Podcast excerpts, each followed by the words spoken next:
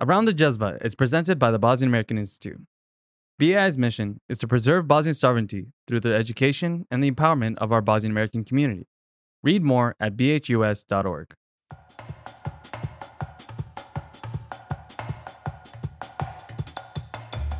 From BAI, this is Around the Jezva, a show about Bosnia and Herzegovina, the problems of today, and the solutions for its future.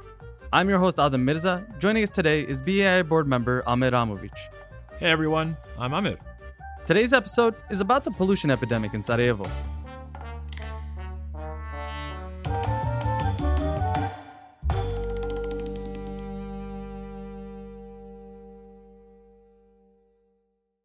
This past winter, Sarajevo topped the charts as the most polluted city in the world. Smog was reported to be extremely thick, and residents were warned to stay inside for the sake of their health. The recorded pollution levels in Sarajevo were abnormally high.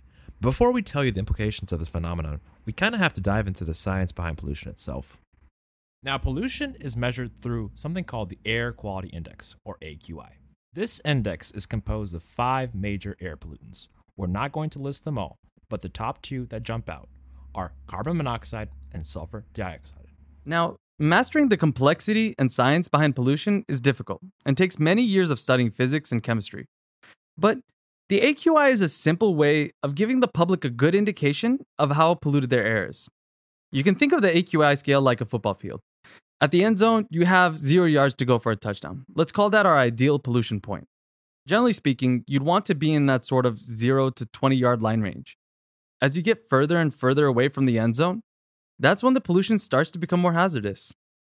The AQI scale works in this way too, except the end zone is 500 yards away, and anything between the 300 to 500 yard line is a scary place to be in. On January 11th, 2020, Sarajevo had a reported AQI level of 489. We weren't anywhere near the end zone.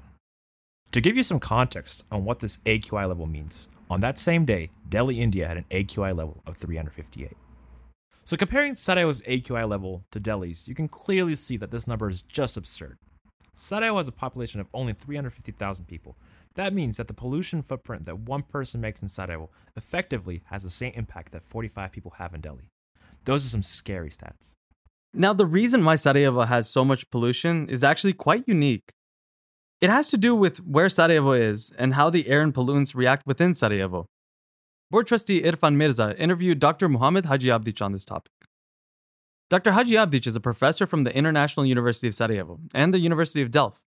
He's currently working with Enova, a company based in Bosnia and Herzegovina that focuses on giving others the tools and knowledge to provide sustainable development. Essentially, they take science and they consult others on how to use that information for their projects. Dr. Hadziabdic's focus lies in applied physics, specifically around turbulent forces. We interviewed Dr. Hadziabdic back in the summer of 2019. My um, field of interest is uh, mathematical modeling of turbulence. So turbulence is a very um, interesting phenomena. What we are doing, we are solving uh, very um, uh, difficult equations by computers, and in that way we are simulating turbulent flows. Where turbulence is really important is in a climate. So whoever is trying to predict climate has to deal with turbulence. What Dr. Hadziabdic researches is how turbulent forces impact the flow of pollution. Sarajevo is a very special case as it's a metropolis that is surrounded by mountains, which limits the airflow that is much needed. That's right. He talks about something called temperature inversion.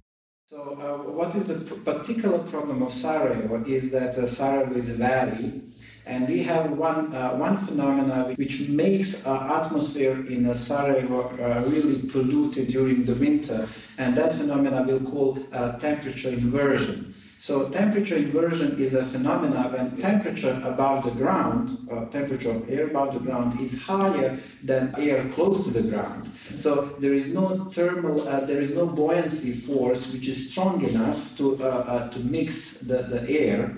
This layer uh, the, can be very thin, like 200, 300 meters, which basically means the only layer of air in which you have some motion is uh, just 200 meter thick. And uh, uh, it, it, means that everything which is produced in terms of pollutant uh, in that on the ground stays in that very thin, uh, very thin uh, layer of air. And that's why concentration of pollution is going very high. And that's, that's something which is determined by the orography of the, of the terrain, of the, the, you know, the position of Sarajevo. And uh, usually in such situation there is no wind, and the on, only motion of the air is due to the temperature difference between uh, ground and the air above.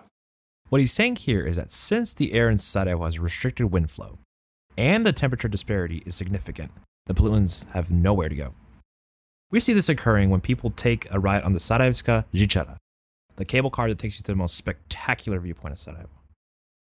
On any given clear day, you can usually see all of the red roof tiles in Sarajevo's valley. But because of the pollution, you can see how the smog swallows the entire city. In fact, Sarajevo's city authorities even decreased the price of the cable car so that people could breathe the fresh mountain air above the thick layer of smog. We dove into this to figure out what was the root cause for the production of this pollution. The first issue is actually Sarajevo's vehicle emissions. The current road infrastructure causes frequent traffic standstills. Sarajevo wasn't made to support such a dense population in that small of a space. Now, that's also paired with the general age of cars in Sarajevo. Just from walking around, you can tell that most of the cars were made before the 2000s, meaning that the emissions coming from the cars aren't as mindful of the environment. The second portion is the way Bosnians generally heat their homes.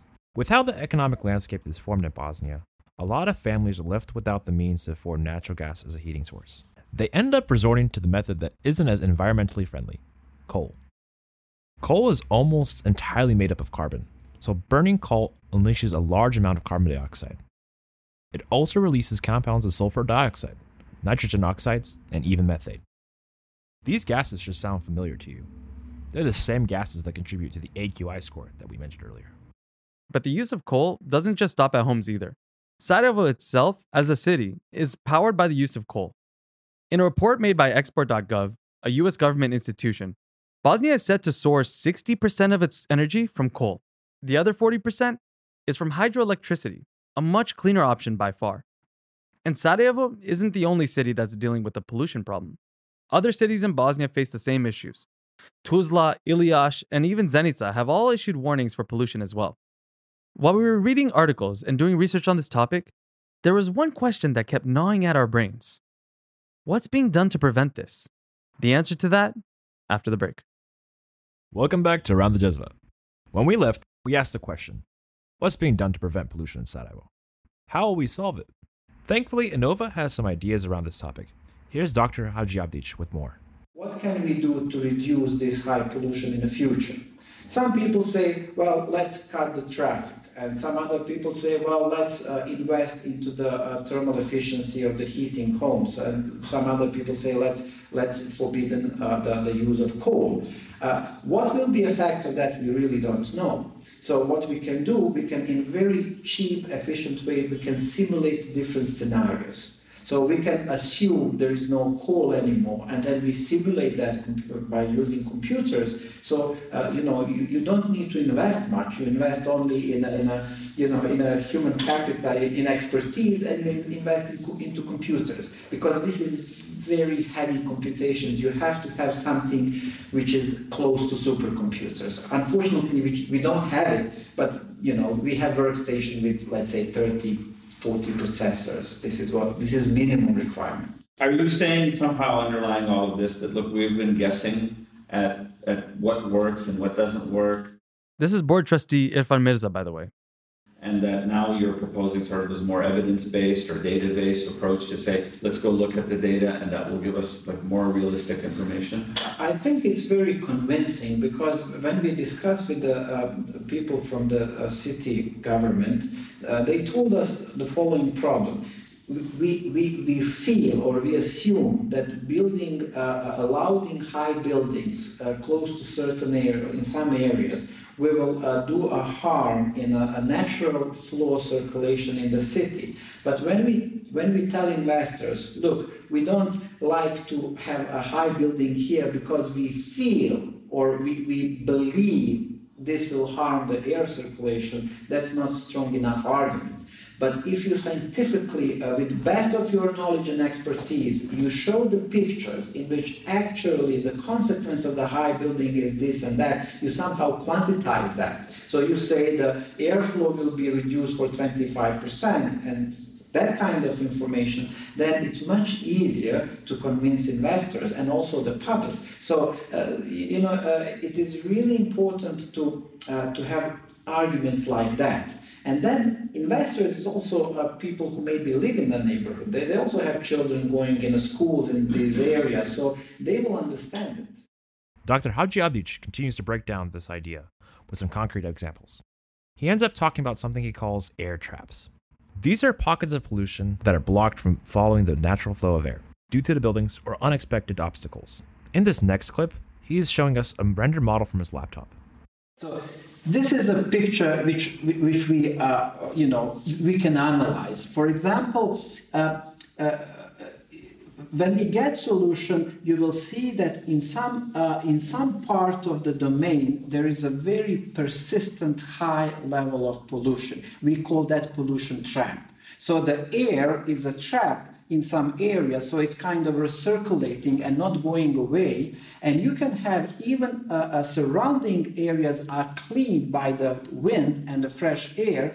These parts can really stay for very long. So what if in that area you have a kindergarten? What if in that area you have hospital? What if you, for example, now we have also a, a, a new kindergartens are opening and the people want to start kindergarten, they apply for a permission, and then uh, you don't know if that area is really in, in this pollution trap.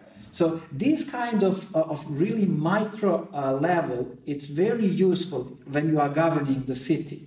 So you can, uh, you know, this is, and up to now, we didn't have any awareness that these pollution traps are existing.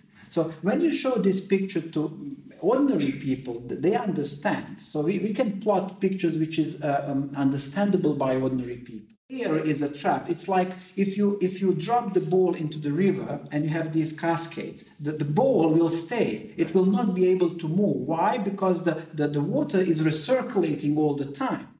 Now to us, what Dr. Hadziabdic suggested sounds like the proactive solution for this issue. You know where the pollution's going before you even build anything. You test your model in the program, and then you evaluate the results. You get to answer questions like, is your project going to worsen the pollution? What's my societal impact? Where are the air traps? And this method also benefits business as well. From a business viewpoint, Bosnia is a land full of untapped talent. Slowly but surely, Sarajevo is growing in many industries, and utilizing that talent is a core part of that growth. Growth is great, don't get me wrong here, but we must ask the question at what cost? If Sarajevo builds 200 buildings to house new businesses, but the buildings are scientifically proven to worsen the pollution, Will our talent want to stay in Sarajevo? I think the answer is quite simple no. It's the responsibility of the government to protect its citizens. The work that Enova is doing should enable the city of Sarajevo to use this data as a means to help grow responsibly, to create restrictions on new infrastructure, and improve the air quality. Without aiming for data driven results, Sarajevo risks becoming a deserted metropolis. The idea of utilizing data like this is a little out of Bosnian status quo. We need to be strategic in solving the problem. Like we said before, test your ideas first, then invest the capital. But only if you have a clear case that your solution works. I feel that we're lucky. We're lucky that Enova is actively tackling this problem and that the team behind Enova is full of extraordinary people who are passionate about the success of the Bosnian community. In our conversation with Dr. Hadziabdic, he told us what motivated him to work at Enova. I was actually uh, I, I, was a student when I um, uh, I remember that very well. Uh, I had a professor who came to my university from Imperial College London. It was just after the war, and uh, it was a you know the, the, there was a huge devastation not only in material uh, uh, sense but also in human capital. A lot of people left, and he was my professor in fluid mechanics. And uh, so there was, it's funny, but for the first time I heard that if you solve mathematical equation, you can predict the velocity at any point in a classroom. So you just need to solve this equation, and he showed us equation. He said, if you solve this equation, you will know a motion of air in any point in this classroom. And for me, it was like, wow, because it, it, looks to me like really powerful. And he, also told us, you don't, you don't need to make your hands dirty. It's just a computer. You just do like, you know, you're like a real, um, you know, you, you know, like a, a very noble uh, person. You, you are not digging anything. Right. You just make computer program and, and that's it. And uh, for me, it was a very powerful idea because I, I knew in that time that there is no chance I can have a big laboratory in Sarajevo. But I, I had computer. My parents, they bought computer, you know, for five, six hundred US dollars in that time. It was big money for us, but I had computer. So it, it was powerful idea. And I said, well, I want to live in Sarajevo. And if I would stay in Sarajevo, I can do this. I just need computer and, um, you know, a little bit of, of, of brain. That's wonderful. So one thing we hear is a lot of um, brain drain from Bosnia. People that are uh, highly educated, very bright like yourself, they're leaving Bosnia and Herzegovina and sort of not looking back and coming back. You had already left. You were teaching at the University of Delft, right? In, yeah, I, I, was researcher there. Yeah. And you could come, you, you could stay there and probably yeah. look to become a professor or assistant professor and so on. But yet you chose to come back. That's a very important um, uh, inversion, as you call yeah. it. You know, swimming against the flow, uzvode, as they say. Why, why uzvode? Why, why would you? Why did you do that? What was your thinking? Uh, to, to, to be honest, I think what, what, what's, what drove me to go back is the, the idea that I, I can have much higher impact here than I could have in any other country I would stay. So that was for me a kind of, uh, uh and I would have an impact in society about which I care. So uh, uh, during the war, I was in Sarajevo. I, I fought in the Bosnian army defending the city for two and a half years. And uh, I felt kind of debt to, to, to the society and to the country still. I somehow survived, and many of my friends didn't.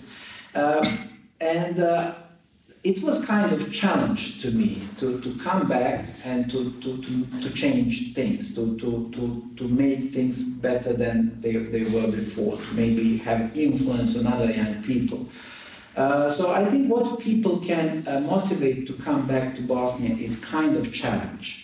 I think society should have that in mind. We have to generate environment which is challenging for uh, smart people. So we, we tell them, look, uh, if you are smart enough and working hard enough, you, you can do certain things. So it's not easy to live here, but it's not easy to live in Holland as well. Uh, it, it, it, it's never, it's, it's a big illusion that somewhere else is easy.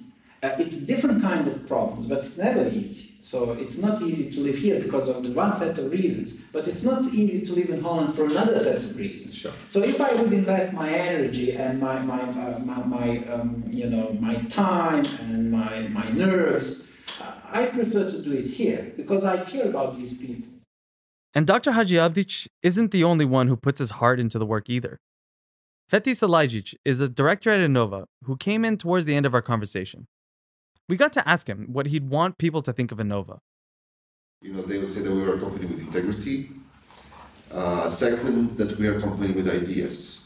You know, we already have a business running. This is this is not an issue. You know, we have the business is being good. Uh, uh, you know, with, with the help of, of our team here, we have a good team, a good community inside the company.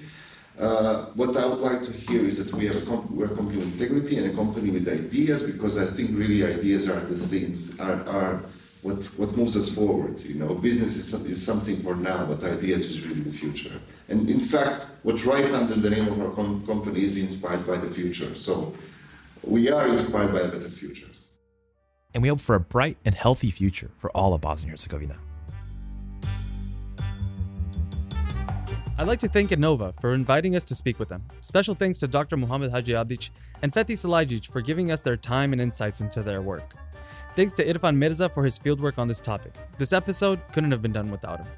Ahmed Amovic was the associate producer and co-host for the show. Haris Mirza helped with on-site audio. Irhaj Shehovic is this episode's audio engineer. Our wonderful music is by Alexandra Woodward. I'm Adam Mirza, and you've been listening to Around the Jezva from BAI.